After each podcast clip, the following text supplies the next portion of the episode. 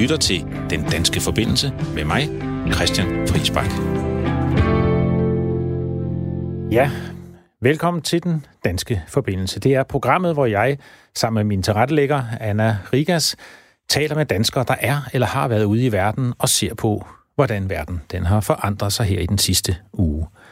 Det er jo coronavirus, der fylder rigtig meget. Det ser noget mere alvorligt ud, end man troede jeg blot for et par dage siden, og i hvert fald fra en uge siden, hvor vi talte om coronavirus og så på de økonomiske konsekvenser. Dengang tænkte vi, måske falder aktiekursen med 10 procent og 0,1 procent i fald i verdensøkonomien. Det ser meget værre ud, og ham, der sagde, at aktiekurserne nok falder med over 20 procent, han ser desværre ud til at få ret. Vi ser ikke så meget på corona i denne her uge, men da vi er et udenrigsprogram, så har vi dog øh, lidt til jer, nemlig en sang fra Vietnam øh, om, hvordan man vasker hænder.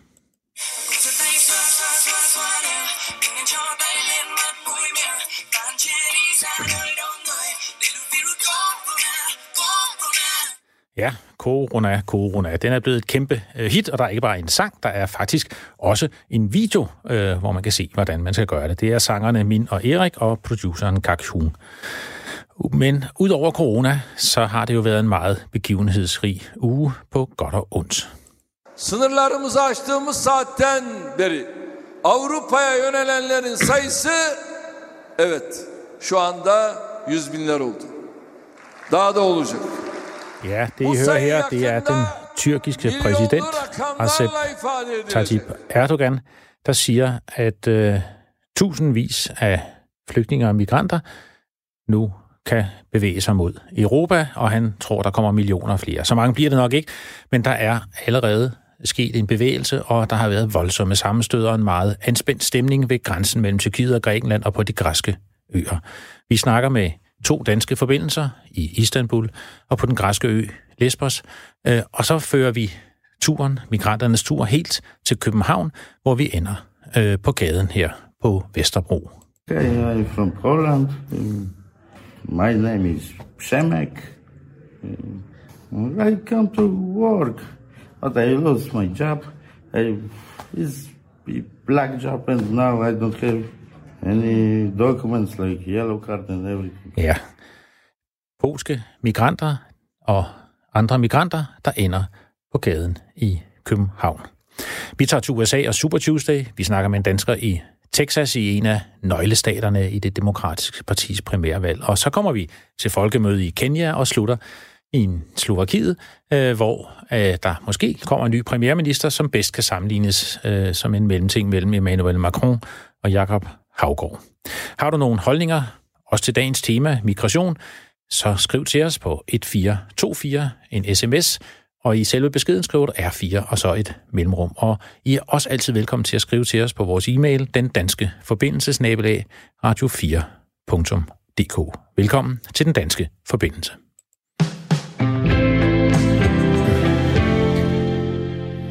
Ja, men det har været en meget dramatisk øh, uge i Europa, når det gælder flygtninge og migranter.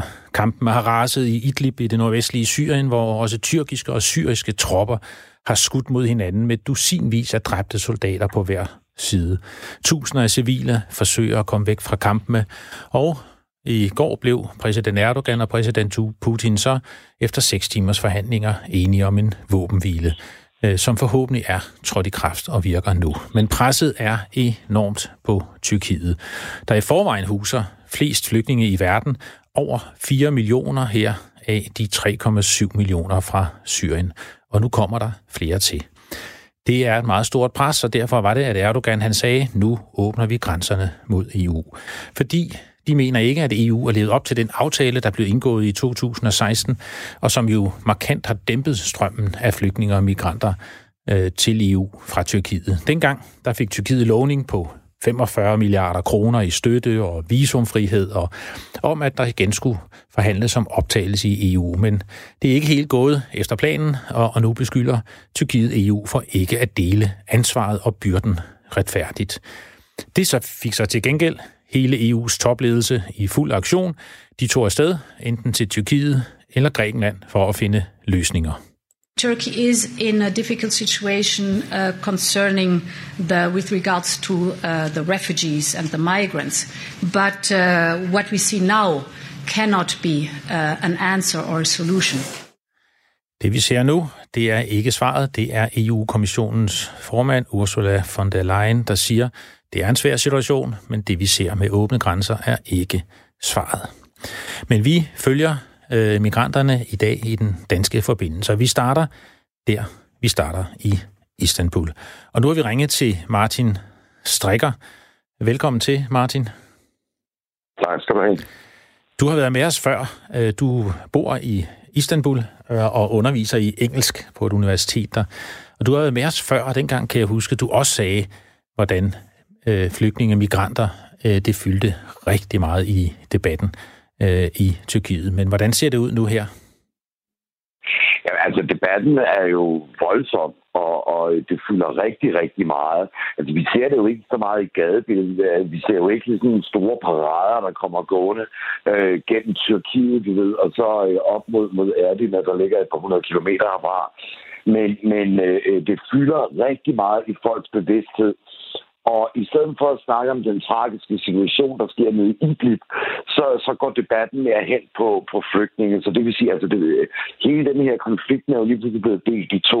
Og folk er sådan nemmere at forholde sig til øh, øh de her flygtninge øh, og, og migranter. Det er det.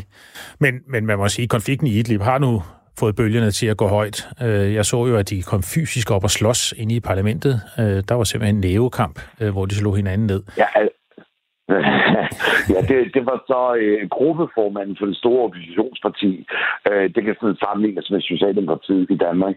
Øh, der, der brugte øh, samme retorik, som øh, præsidenten brugte fra talerstolen i parlamentet, og så opstod der polemik. Det skal lige sige, at, at der er åbnet en kriminel øh, øh, efterforskning, indtil den her gruppeformand nu får tilsvine præsidenten, altså for bagvaskelse. Ja. Så, så det skal jeg ikke ind i detaljer i, men, men altså, det er jo folk er meget, altså det, hernede i Tyrkiet, der er det ligesom om, at enten så er man hysterisk, eller også er man ligeglad. Ja. Der er sjældent noget lige imellem. Ja. Øh, øh, og, og også med de her med, med flygtninge her. Jeg, jeg snakker med arbejdskolleger. Nogle af dem, de er, ja, vi har åbnet grænserne, og bla bla bla, og andre, de er, ja, Hvorfor i alverden sender man gratis busser op til grænsen? Der er en stor kæmpe, man brænder for en holdning. Det er ligesom om, at der ikke er nogen til at sidde og snakke og mødes med. Men hernede, der hører vi jo så, at, at Erdogan har sagt, at øh, øh der er mulighed for, at EU øh, kan komme til forhandlingsbordet igen. Men altså, der bliver jo sagt så mange ting, og jeg ved ikke helt rigtigt, hvad man skal tro på. Nej. Øh, øh, Udover det, vi ser. Ikke? Men, men, øh, men, men det her med, at han åbner grænserne, du siger, det er der nogen, der, der synes er en, en god idé. Ja, det er... Øh, her, vi har jo haft den her økonomiske krise lidt over halvandet år hernede, og øh, øh, årsagen til den, mener folk på gaden, at det er migranter og flygtninge. Altså det, det er dem, der er skyld i den her øh, krise og ud med dem. De tager vores arbejde, de tager vores boliger, de tager alle mulige ting og sager. Så det er sådan den, den generelle øh, holdning, der er her i Tyrkiet. Så folk støtter fuldstændig det her. Og der har øh, Erdogan fået fat på et rigtig godt populistisk lille trick der, med at sige, ja, jeg åbner, de vil bare ikke lade dem gå ind, men jeg siger, gå, gå, gå, jeg har købet givet dem en gratis busbillet eller en gratis togbillet, for at komme op til grænsen til EU. Så folk er, selvfølgelig er folk splittet, men overvejende de mennesker, jeg taler med, de er, de er meget, ja, det er rigtig godt, så kan vi måske også rydde lidt op i Tyrkiet. Ja. Og vi har ikke råd til dem, siger folk. Ikke? Så, ja, ja. Mm. så, så, så, så, så den almindelige stemning hernede, den er meget, ja, ud med den. Den er blevet meget hård nu. Fordi i starten var man jo meget ja, gæstfri, må man sige, ikke? Øh, og, og tog imod brødrene fra, fra Syrien. Men, øh, men nu, er det blevet, nu er det blevet en barsk historie. Ja, ikke for, for lige pludselig så var der jo altså også en hverdag, der meldte sig. Ikke? Altså en, en, en syr har jo ikke mulighed for at kunne få arbejde her i Tyrkiet inden for særlig mange områder. Så, øh, så de, de lå jo på gader og under broer, fordi de kunne ikke, de havde ikke nogen penge. Arme mennesker. Ja. Øh, så, så selvfølgelig gæstfriheden, den fragtede sig rigtig langt, men lige pludselig sagde den også stop. Ikke? Og specielt da økonomien så i Tyrkiet også, også ligesom blev, blev dårlig i ja. sommeren 2018. Ikke? Ja. så, så, så var gæstfriheden ligesom overstået. Så var ligesom, bring din egen kaffe og kage. Ja. så. Tusind tak, øh, fordi du var med her og lige giver os et indblik i, hvordan man ser det øh, fra Tyrkiet. Tusind tak, Martin. Okay. Hej du. Martin Strikker, som altså underviser i engelsk på universitetet. Tak fordi du var med, ja. Det er jo ikke mærkeligt, kan man sige, at nogle af de her øh, flygtninge, de prøver at komme afsted. Jeg har jo selv mødt nogle af dem i området, og man kan sige, at nogle af dem, der har været i Tyrkiet, har jo haft gode forhold, men rundt omkring er der jo familier med børn, der er teenager, som aldrig har været i skole. Jeg har selv mødt dem også inde i Syrien, øh, at øh, en pige, jeg husker, som det var et af de mest barske oplevelser, jeg har haft inde i Syrien, hvor vi var hen og snakke med en familie, som havde flygtet tre gange i løbet af fem år rundt i Syrien fra det ene øh, sted til det andet. Vi stod og snakkede med moren, der fortalte om, hvordan de var blevet beskudt og måtte flygte videre. Øh, men det, der gjorde størst indtryk på mig, det var en pige på 15 år, fandt vi så ud af, der stod ved et vindue og græd øh, i al den tid, vi var der. Og man kan ikke lade være med at tænke på hende. Fem år af hendes liv, fra hun var 10 til hun var 15, der hun bare flygtet rundt inde i Syrien, og alt det, hun drømte om der, da hun var 10 år. Nu skal jeg og hvad vil jeg være, når jeg bliver stor? Og alt det her, ens unger, de, de drømmer om, det er bare blevet øh, smadret. Så de søger efter nye muligheder. De søger mod øh, EU, øh, men det er en meget, meget vanskelig situation.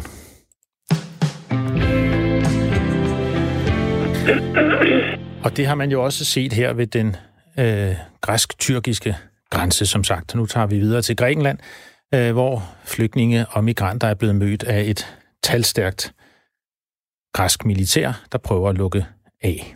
As tensions are escalating at the Greek border in northern Turkey, thousands of migrants are trying to cross. They are being met with the growing blockade by Greek police.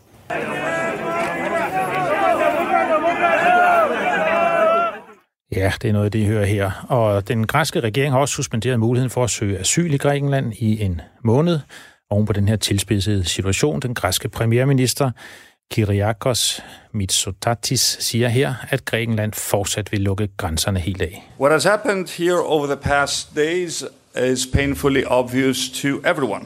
Turkey, in full breach of the EU-Turkey statement, has systematically encouraged and assisted tens of thousands of refugees and migrants to illegally enter Greece. It has failed and yeah. will continue to fail should it pursue this strategy. Det var den græske premierminister, der beskylder Tyrkiet for at sende dem mod øh, Europa. Et af de steder, hvor det øh, ses meget tydeligt, det er nu på Lesbos. Der er jo i forvejen rigtig mange flygtninge og migranter i Moria-lejren, som jeg selv har besøgt en gang. Den er lavet til 3.000 mennesker cirka. Øh, der er mere end 15.000 øh, lige nu. Øh, og med kun 86.000 indbyggere på Lesbos, så er situationen rigtig meget presset. Øh, det mærker borgerne der, øh, og de reagerer. Det I hører her, det er nogle indbyggere på Lesbos, der står på havnen og råber ud mod flygtninge og migranter i en gummibåd, at de skal tage tilbage til Tyrkiet.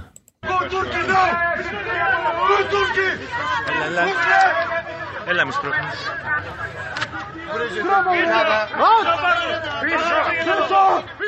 Ja, det er derfor, vi har ringet til dig, Gitte Andronikov.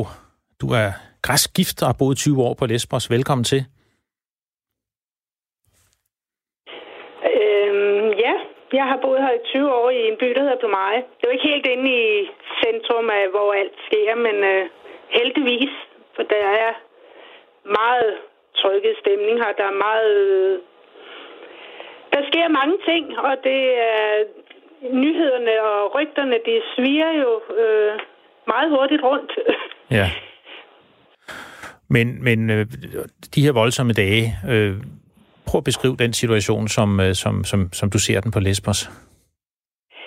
Så det der er, øh, så for at gå helt faktisk, det der faktisk har startet hele den her øh, opstand, det er jo, at øh, regeringen, de vil øh, og vil stadigvæk bygge nogle nye øh, lejre på Rodos og på Lesbos her.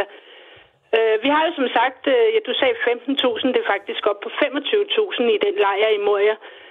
Og det er jo helt, øh, jamen det er helt øh, ubeskriveligt, som de har det. Og, og grækerne er jo faktisk ikke imod flygtninge. De er jo ikke, at, at de lige pludselig flygtningene, de bare skal forsvinde og sådan noget. De vil jo lige så gerne have, at de bliver øh, formidle videre, fordi at grækerne kan jo godt se, at de har det jo heller ikke godt, og det er jo udholdeligt for alle parter. Der er mange, der har boet der i over tre år i de her lejre, som er i mudder og i koldt i telt med børn, og, og det er der jo ikke nogen mennesker, der, der, der burde. Og, og så vil regeringen, de vil jo så lave de her nye lejre. De siger jo så godt nok, at det er for at aflaste Moria, men øh, det er det jo så ikke, fordi de er også ude at sige, at der skal være to lejre på hver ø. Den, de så vil have her på Lesbos, det skal være en lukket lejr, hvor der er læger og, og øh, militær rundt om øh, til at holde dem inde. De kan ikke komme ud. Og så ved vi jo godt, hvordan det skal det sikkert vil, vil gå. Ja. Den skal være til 5.000 personer. Hvor mange vil de så lukke ind? 30.000, når de har 25 i Moria til 3.000. Det kan jo ikke, det er jo ikke holdbart. De Nej. må finde en løsning. De kan ikke have alle de flygtninge her. Sygehuset her i byen, øh, eller her på øen, vi har et sygehus. Der er jo ikke blevet ansat flere læger. Nej. De kommer, øh, lægerne, de, vi har nogle knalddygtige læger her på øen, og, og de tager sig af, af dem, men det er utrolig svært, og de bruger meget tid, fordi at de skal hele tiden have fat i en tolk. De kan jo ikke kommunikere med dem, fordi der er meget få, der kan engelsk øh, af, af flygtningene. Og det er hele vejen igennem, at det, det, er, det er ikke holdbart. Nej. Der er måske noget, og grækerne har jo råbt på hjælp i flere år nu, og der sker ingenting. Der sker ingenting. Du siger... Og det er så det, at de så startede, at de lavede en demonstration imod den her nye lejr i sidste ja. uge, hvor de så lavede generalstræk også, og de lukkede hele øen ned. Skoler og butikker, kafeterier, alt var lukket. Tirsdag, onsdag, torsdag i sidste uge. Hvor militæret så kom som en anden, øh, ja, junta nærmest. Det er de også blevet beskyldt for.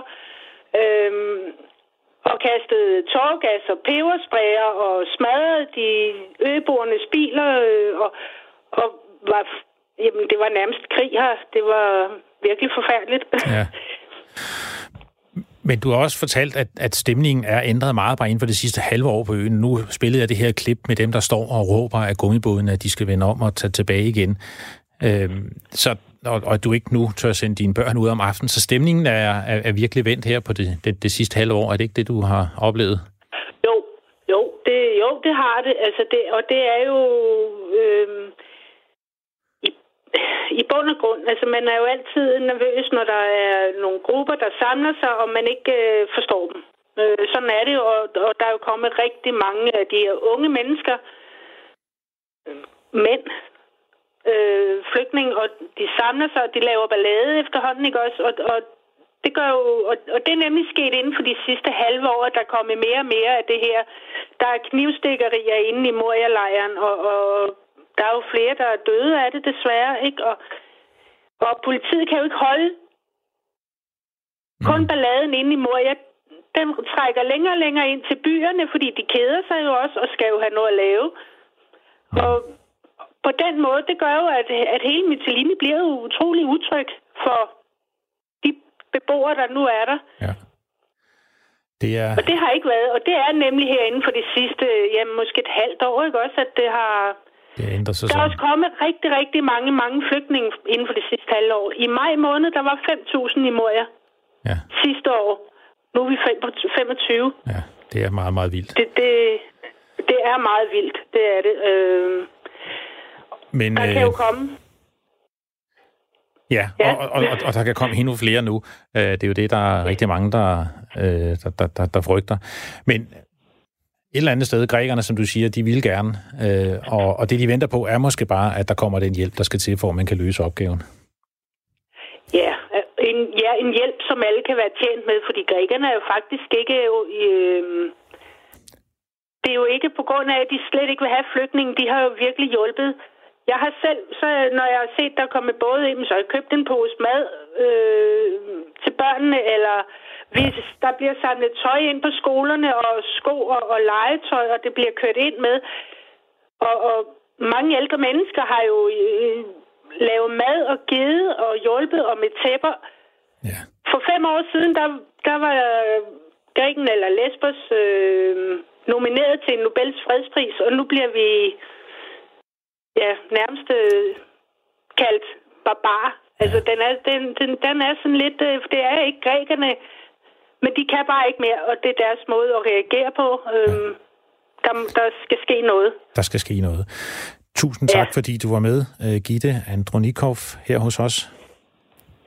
Det var så lidt. Tak det var for, en glæde. Tak fordi det var godt, og tak fordi du kunne beskrive situationen for os uh, på Lesbos. Det er bestemt ikke nemt.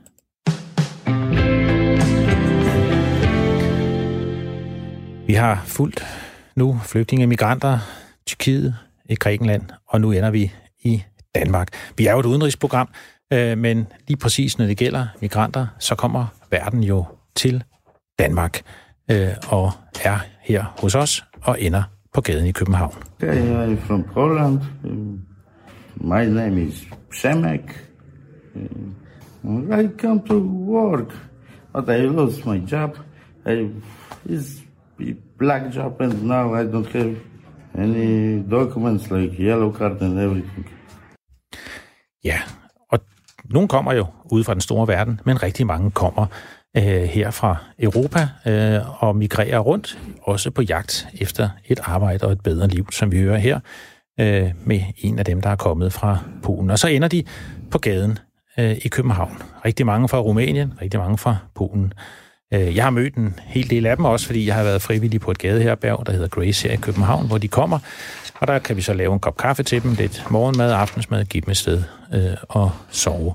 Og her til formiddag har der så været en konference, hvor man kigger på det her, kigger på de udenlandske hjemløse i København, og prøver at lære hinanden og prøve at finde ud af, hvad, der, hvad kan der øh, gøres.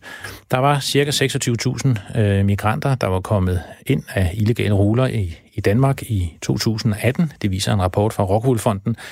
Øh, og øh, dem, som er her, og som står i udrejseposition, som man siger, dem, der bliver afvist, det er steget øh, og er nu også på det højeste niveau øh, i et stykke tid. For at komme lettere tættere på de her mennesker, der vandrer på ruterne og ender på gaden i København, kan vi nu sige velkommen til Ivan Christensen. Velkommen til. Tusind tak. Du er forstander på Mændenes Hjem her på Vesterbro i København, øh, og der har du været siden 2012, men du har arbejdet der endnu længere øh, for, for Mændenes Hjem. Øh, hvordan oplever I, at de her store problemer i verden, de, øh, de kommer til København? Øh, sådan det generelle billede er, at når der er store konflikter ude i verden, som giver øh, flygtningestrømme eller bevægelser af mennesker på flugt, så efter en vis periode, så øh, er vores øh, generelle erfaring, at så dukker nogle af dem også op øh, i, i det miljø, eller ja, på den stofscene, hvor vi driver forskellige tilbud. Så er der nogle af dem, som, hvad kan man sige, øh, ender i, øh, i misbrug, ender i stofafhængighed, og øh, bliver en del af, af gadebilledet på Indre Vesterbro.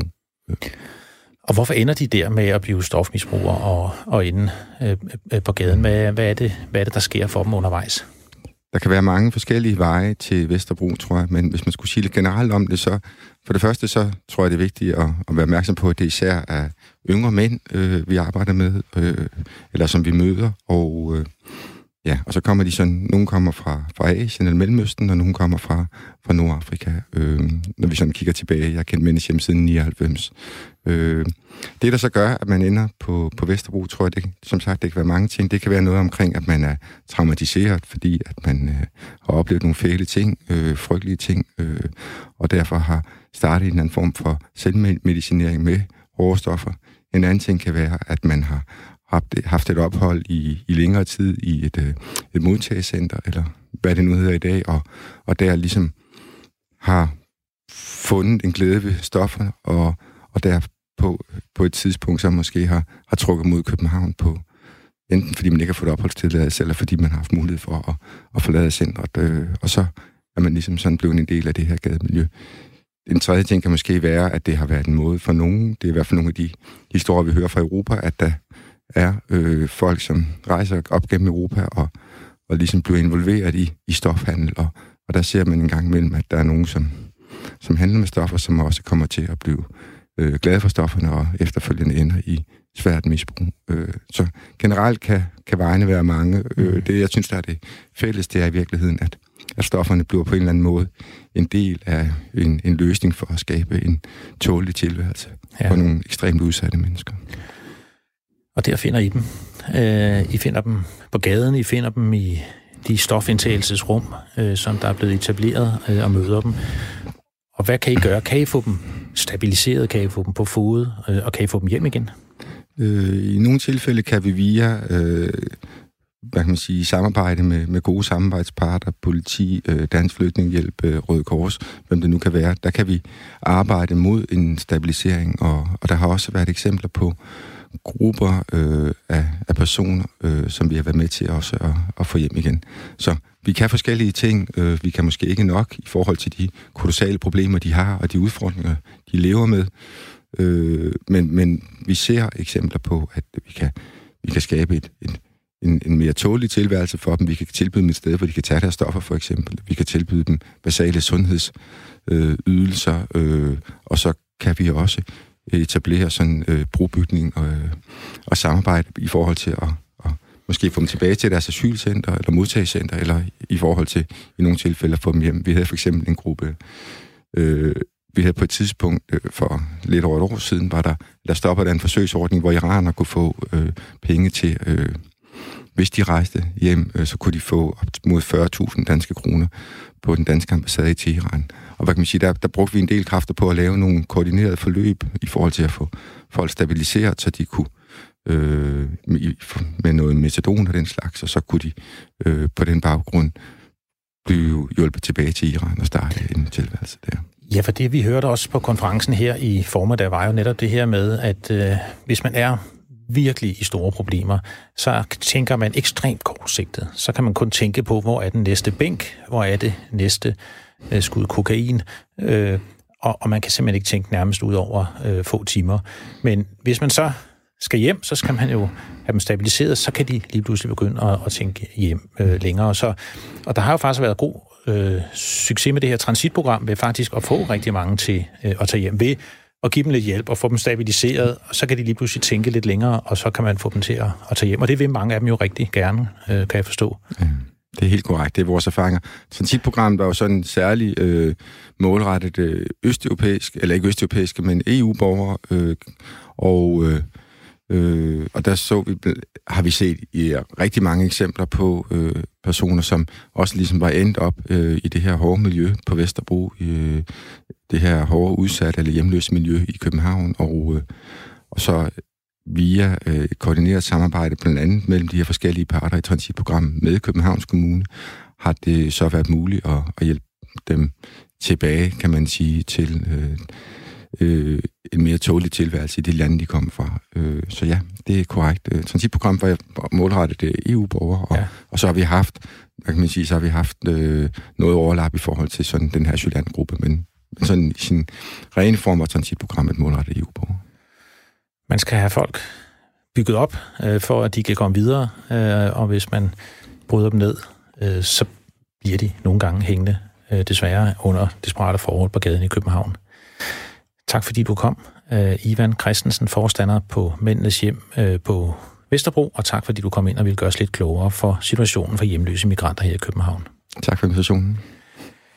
Og øh, jeg har selv været lidt med i øh, arbejdet med de hjemløse migranter her, og jeg mødte en gang en anden, øh, en der arbejdede med dem, og hun, hun fortalte mig en historie, som jeg synes var, var meget sigende, øh, og det er det her med, at øh, hun har lært alle navnene på de hjemløse migranter øh, at kende, og så en dag så mødte hun en af dem på gaden, og så øh, råbte hun så, hej Desmond, eller hvad han nu hed.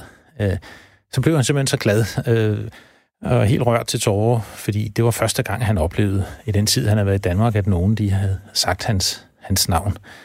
Og det her, det sad jeg og tænkte lidt på i går, til, da jeg forberedte mig til konferencen til det her radioprogram, og det var så samtidig den dag, hvor min far han døde for syv år siden, og han skrev digte, da han blev gammel, og så tænkte jeg, nu skriver jeg et digt. Jeg må godt grine af det, jeg må godt synes, det er plat, men det var de tanker, jeg fik øh, om de her mennesker, der er på gaderne. Øh, og det her digt, det er, er ikke rettet mod nogen, og jeg anerkender fuldt, at vi skal passe på Europas grænser, men Måske kan nogen af jer bruge det. Det hedder menneskerettigheder og migranter. Der er langt fra en erklæring og til håb og tro og fred, hvis du ikke vil den bære i det sind, du vandrer med. Hvad skal jeg med rettigheder, paragraf for politi, hvis jeg sidder her tilbage, fyldt med sorg og apati? Rettighederne skal være for det barn, som nu er født, for den kvinde, som er flygtet, for en såret, som har blødt. Ytringsfreden, frihedskampen, fisken, brødet og lidt vand er jo ikke til så meget, hvis du ikke tror, jeg kan. Hvis du stadig mig behandler, som jeg ikke spor er værd. Hvis du blikket borte vender, mens jeg råber, jeg er her. Du skal se på mig med blikket, som der viser mig respekt. Du skal tro på, jeg må leve, om jeg ikke er perfekt. Hvis du møder mig på gaden, skal du huske på mit navn, for så tror jeg lige så stille, at jeg godt kan gøre gavn. For min værdighed, den kommer over alt, der har en pris. Er det det, du bærer med dig? Er det rettighedsbevis? Det var turen med migranter, Tyrkiet og Grækenland og til gaden her i København.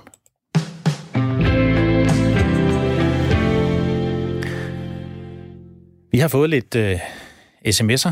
En, Lars, han skriver, I siger flygtninge, er det ikke mere rigtigt med migranter? Jo, det er rigtigt med begge dele. Nogle er flygtninge, og nogle er migranter.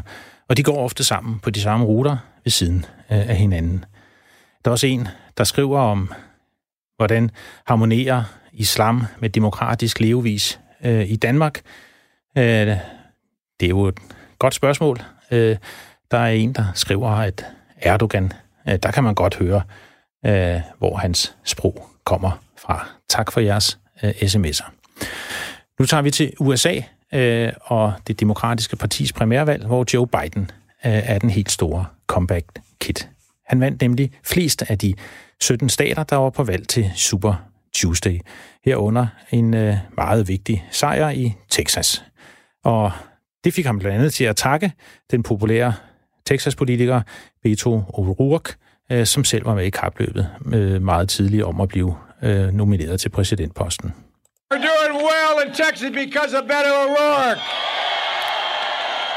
Every dreamer have hope because I'm coming and you're not going anywhere. Ja, jeg bliver der, øh, og det gør han i den grad, fordi mange havde jo troet, at Biden øh, han ville ryge helt ud for kort tid siden, øh, og at Bernie Sanders han ville klare det Øh, rigtig godt i den her Super Tuesday og vinde langt flere delegerede. Men så var det, at øh, han fik hjælp fra Pete Buttigieg, der gav op og pegede på Biden, fra Amy øh, Klobuchar gav op og pegede på Biden, og lige pludselig så fik han vind i sejlene. Og nu er der reelt kun Bernie og Biden øh, tilbage, efter at Elizabeth Warren også har trukket sig.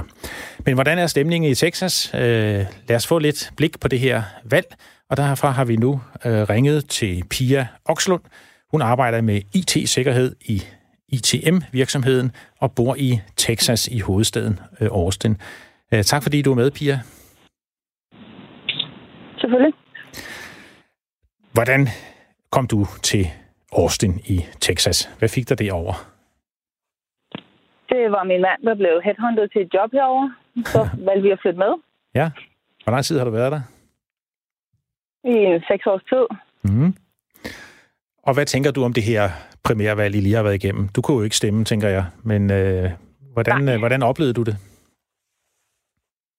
Jamen, her hvor jeg bor i, i en del af Austin, der er meget fredeligt. Der er ikke alle de reklamer, og folk er ikke de går ikke op i det som sådan. Selvfølgelig stemmer de der ganske overbevist om, de gør. Men jeg ser ikke alle de reklamer, og folk går amok og boder alle vejen med folk, der, der prøver at få folk på den ene eller på den anden side. Det, det ser jeg ikke i den her del, jeg bor i i hvert fald. Nå, så det har været stille og fredeligt? Ja, meget. Overraskende meget. Overraskende meget. Det tænker jeg ikke, det bliver til november, men øh, det, det var det i hvert fald i tirsdags. Ja. Og hvad med resultatet? Hvad, hvad siger dem, øh, dine venner og bekendte der? Hvad, hvad, hvad, hvad tænker de om resultatet? Var det overraskende? Øhm, for at være helt ærlig, så snakker vi faktisk ikke politik med, med amerikanerne herovre, fordi det er sådan en... Det gør man bare ikke, fordi de tror på forskelligt, og det, de tror på, det tror de så meget på, så de vil helst ikke diskutere med naboer noget, for så kan det blive rigtig grimt. øhm, ja. Så man snakker faktisk, vi snakker selvfølgelig om danskerne imellem, men vi er i samme situation, mange af os, vi kan ikke stemme. Så vi, ja, vi har jo ikke noget at sige, kan man sige, men øh, man snakker faktisk ikke rigtig om det på arbejdspladserne eller blandt naboer og venner, øh, fordi de ved, at folk stemmer forskelligt, og Trump vandt jo som bekendt Texas der for fire år siden, så nogen har jo stemt på ham. Ja. Men øh, hvad, hvad med dig selv? Er du på Team Biden, eller hvad, hvad, hvad siger I derhjemme? I, ja, jeg tror nu ikke på, at hverken Biden eller Sanders kan, kan slå ham desværre, men, men ja, jeg er der mest på Bidens side, også i forhold til hans syn på, på os, ikke amerikanere, men øhm, ja, jeg tror, det bliver svært, desværre. Du tror, det bliver svært. Hvad, hvad, hvad har reaktionen været i medierne i Texas på, øh, på valget? Ja, det var jo tæt løb lige til det sidste, hvor at, øh, han så tog sejren til sidst Biden, så det var, ja, de holdt vel vejret, tænker jeg, hele aften, indtil resultatet kom. Ja, det er det. Så, og der vandt Biden øh, lidt overraskende øh, i, i Texas. Øhm, hvad skal du selv deltage videre frem til november? Øh, skal du ud på gaden og med nogle flyers eller noget? Nej, det må jeg faktisk ikke. Nå, for søren. Jeg må ikke deltage i det, men jeg må faktisk slet ikke udtale os, hverken med en eller anden måde om præsidenten. På, på, på, ja, det må vi ikke, når vi ikke er, er citizens over. Så. Okay. Det, nej, det skal jeg ikke. Nå, men ved du hvad, jeg lover dig, jeg skal nok lade være med at sige til nogen i USA, at du har været med her i Radio 4. Øh, men, men det, var, det var dejligt lige at tale med dig og høre lidt øh, et lidt andet billede, end det man ser i medierne, hvor det er fuldt med plakater og, og ballade, øh, og så høre lidt om en, en fredelig Super Tuesday øh, i Austin ja. i Texas. Det var tak, helt tak fordi du var med. Øh, tak, Pia Okslund. Velkommen. Ja, det er nogle gange svært at blive klog på øh, amerikanerne og amerikansk politik. Jeg boede i USA et år i 95, og der vil jeg sige, hvis der er en ting, jeg lærte, det er, der er ikke nogen amerikanske stereotyper, eller sagt på en anden måde, der er alle stereotyper. Vi boede ved siden af en republikaner, som var et af de blødeste og, og en af de blødeste og kærligste mænd, øh, som jeg har mødt. Øh, vi havde demokratiske venner, øh, som mente alt det rigtige om miljø, men som hver aften øh, spiste på paptallerkener, fordi de ikke gad vaske op. Så det er et fantastisk øh, land, fuld af diversitet, øh, og nu snart et præsidentvalg. Ladies and gentlemen, ladies wenye mko hapa, get yourselves into political parties. Yes. Yes. Ja, det startede i Sverige. Der hed det Almedalsveckan. Så kom det til Danmark og blev til folkemødet på Bornholm med stor succes. Og i de her dage har der så været folkemøde i Kenya. Der hedder det People's Dialogue Festival, Folkets Dialog øh, Festival. Øh, og i programmet, der nævner de faktisk både det svenske og det danske folkemøde som inspiration. Øh, arrangørerne, det er Center for Multiparty Democracy i Kenya, øh, støttet af Dansk Institut for Parti og Demokrati. Og et af medarrangørerne, det er også øh, Venstres internationale demokratiprogram. Og derfor har vi nu ringet til Karen øh, Ellemann, der er medlem af Folketinget for Venstre og medlem af Folketingets præsidium. Øh, hej Karen, er du med os? Ja, det er jeg. Hej Christian. Det var alle siders. Øh, vi spiller... Du, du har sendt os det her klip. Det spiller jeg lige. IBC provides a logistical um, arrangement to allow the voter to mark the ballot paper. IBC, in the presence of political party agents and the agents of private candidates. Og, og hvad er det, der sker her, Karen?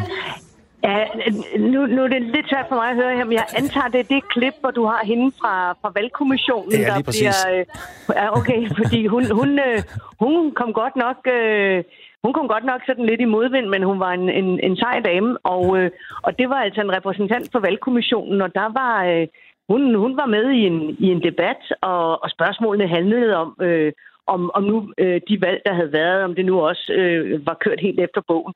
Og det kan jeg jo ikke sige, at det var det, fordi vi har jo selvfølgelig haft international valgobservation, og alt er gået rigtig godt. Så, så der bliver jo afholdt demokratiske valg, og der er et væld af partier.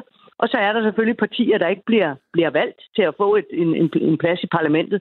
Og det var dem særligt øh, i, i det telt, vi var i, som, som var utilfredse og mente, at, at, det ikke var gået, at det ikke var gået, som det skulle. Ikke? Så der var, der var gang i den, det vil der var gang sige. i den. Nå, jamen, øh, du må lige fortælle os en helt, hvordan var det at være til folkemøde i, i Kenya? Jamen, ved du hvad, det var så super positiv en oplevelse. Det er anden gang, de holder det nu.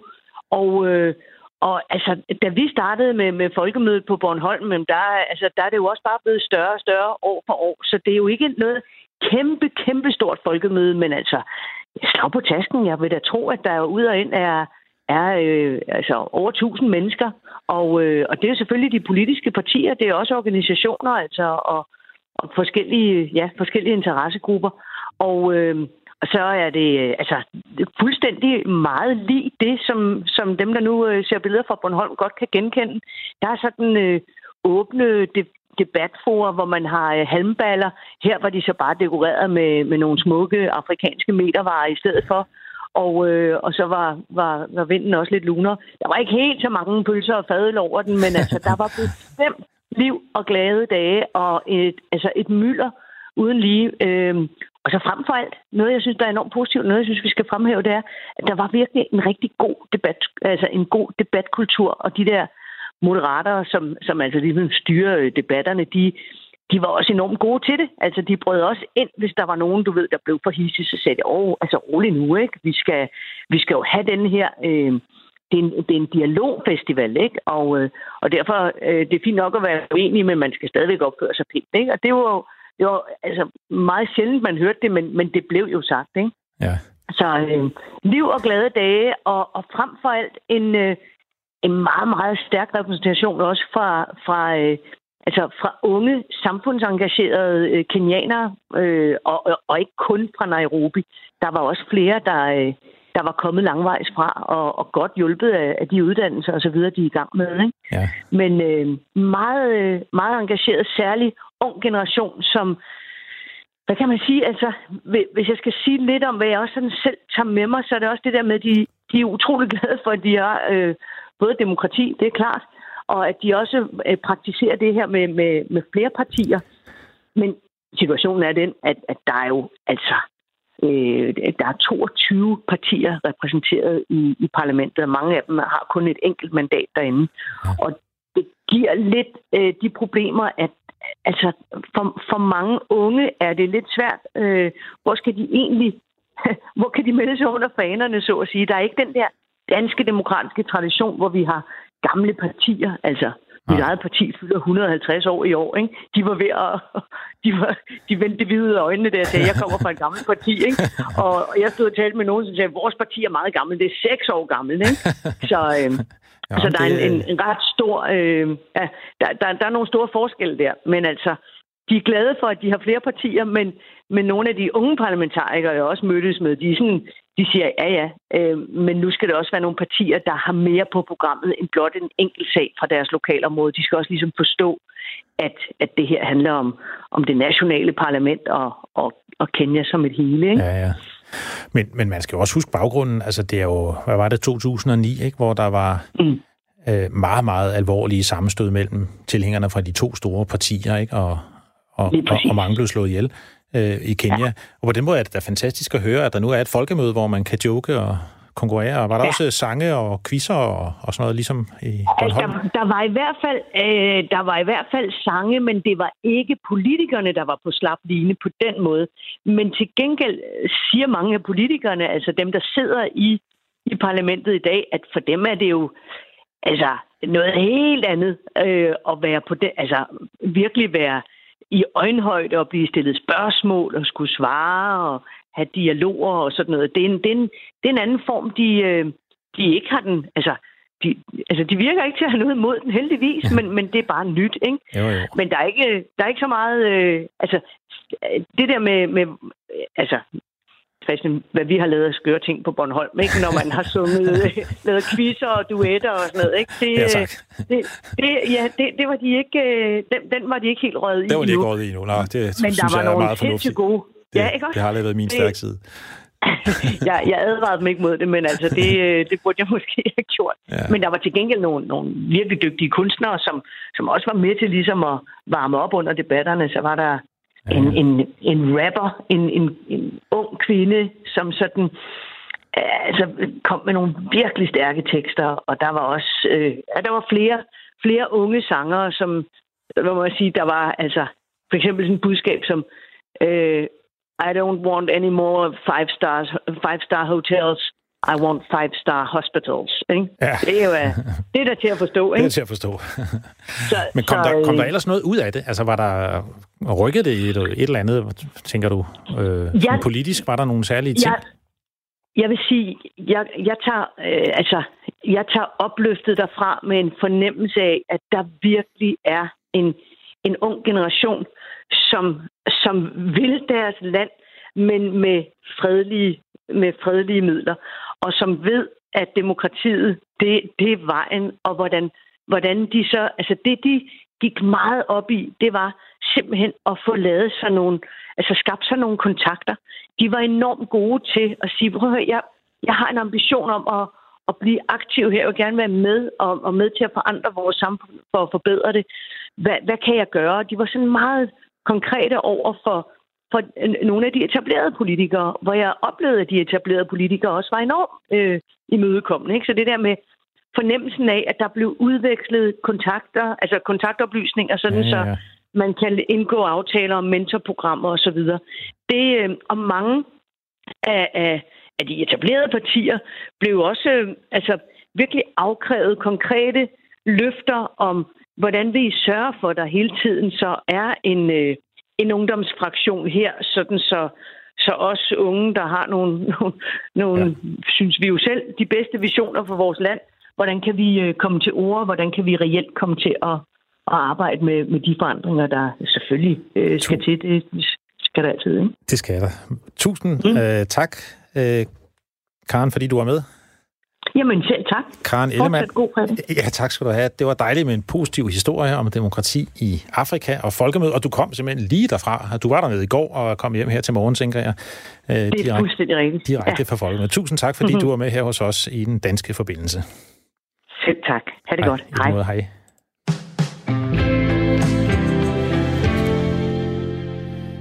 Ja, så slutter vi her. Nu kan du prøve at gætte, hvad det er for et land.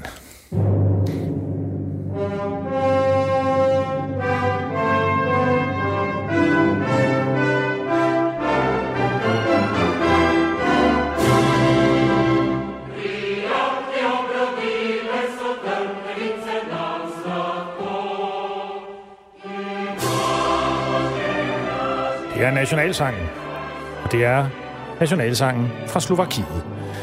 Øh, der har nemlig været valg i Slovakiet, og landet ser overraskende ud til at få en ny premierminister. Det kan man læse om i en rigtig fin artikel på BBC. Han kommer nok til at hedde Igor Matovic.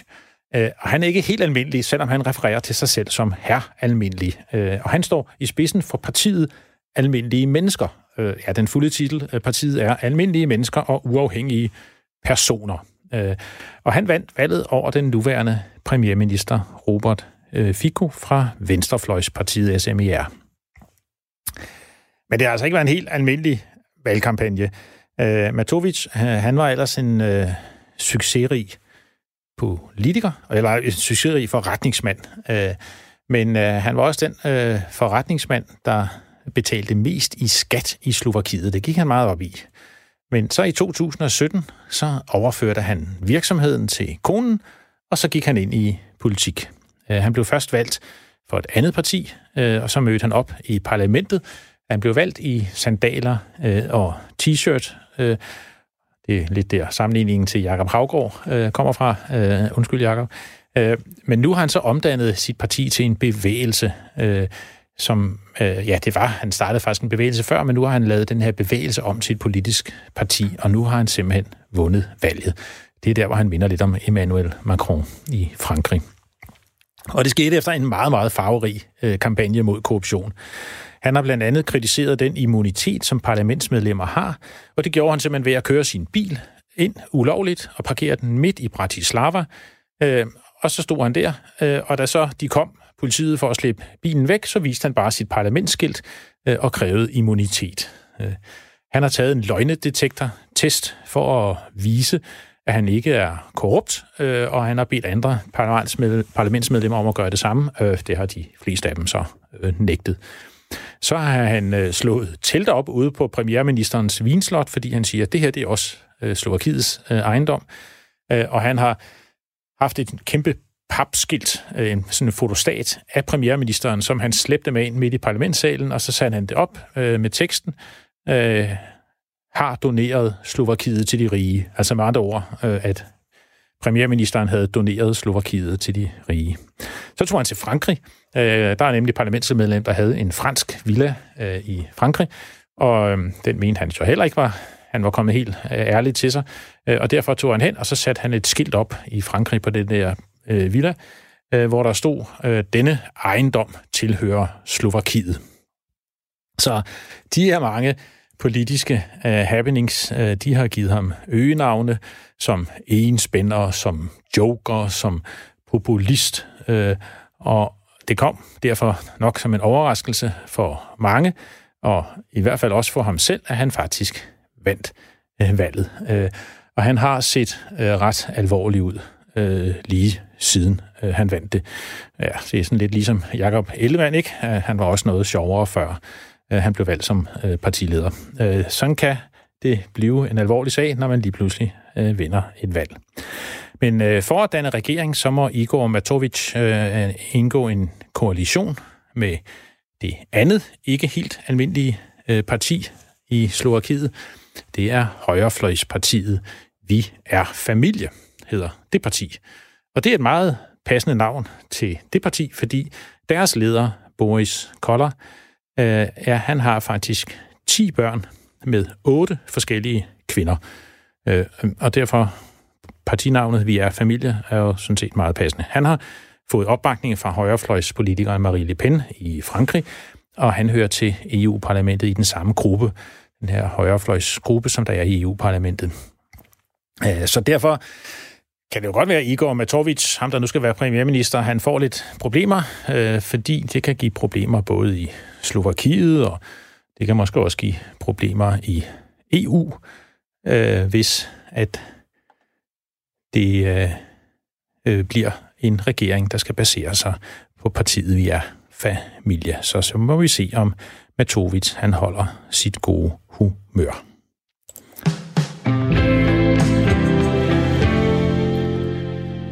Ja, det var alt for den danske forbindelse øh, igen. En uge og en dag, som ellers virkelig står i coronavirusens tegn. Øh, der har været øh, fuld øh, fokus på corona, og vi har jo lige set, hvordan store begivenheder nu bliver aflyst. Vi har set, hvordan øh, at verdensøkonomien bliver tvunget øh, i knæ i takt med, at forsyningerne løber tør, reservedelene svinder op, eller slipper op, øh, og virksomhederne lukker ned. Det sker i hele verden. Øh, det sker øh, i Danmark. Øh, det kan blive en rigtig alvorlig sag. Lad os øh, slutte med igen her øh, og vise, eller spille lidt af, af den sang, som vi har haft med i programmet fra Vietnam, som er en sang, hvor forhåbentlig også at bevare en vis tro på, at vi kan gøre noget og kommunikere på en anden måde. En sang om coronavirusen, som er skrevet af en producer, der hedder Kakun, øh, sunget af Min og Erik, og som handler om, at man jo nu skal huske at vaske sine hænder.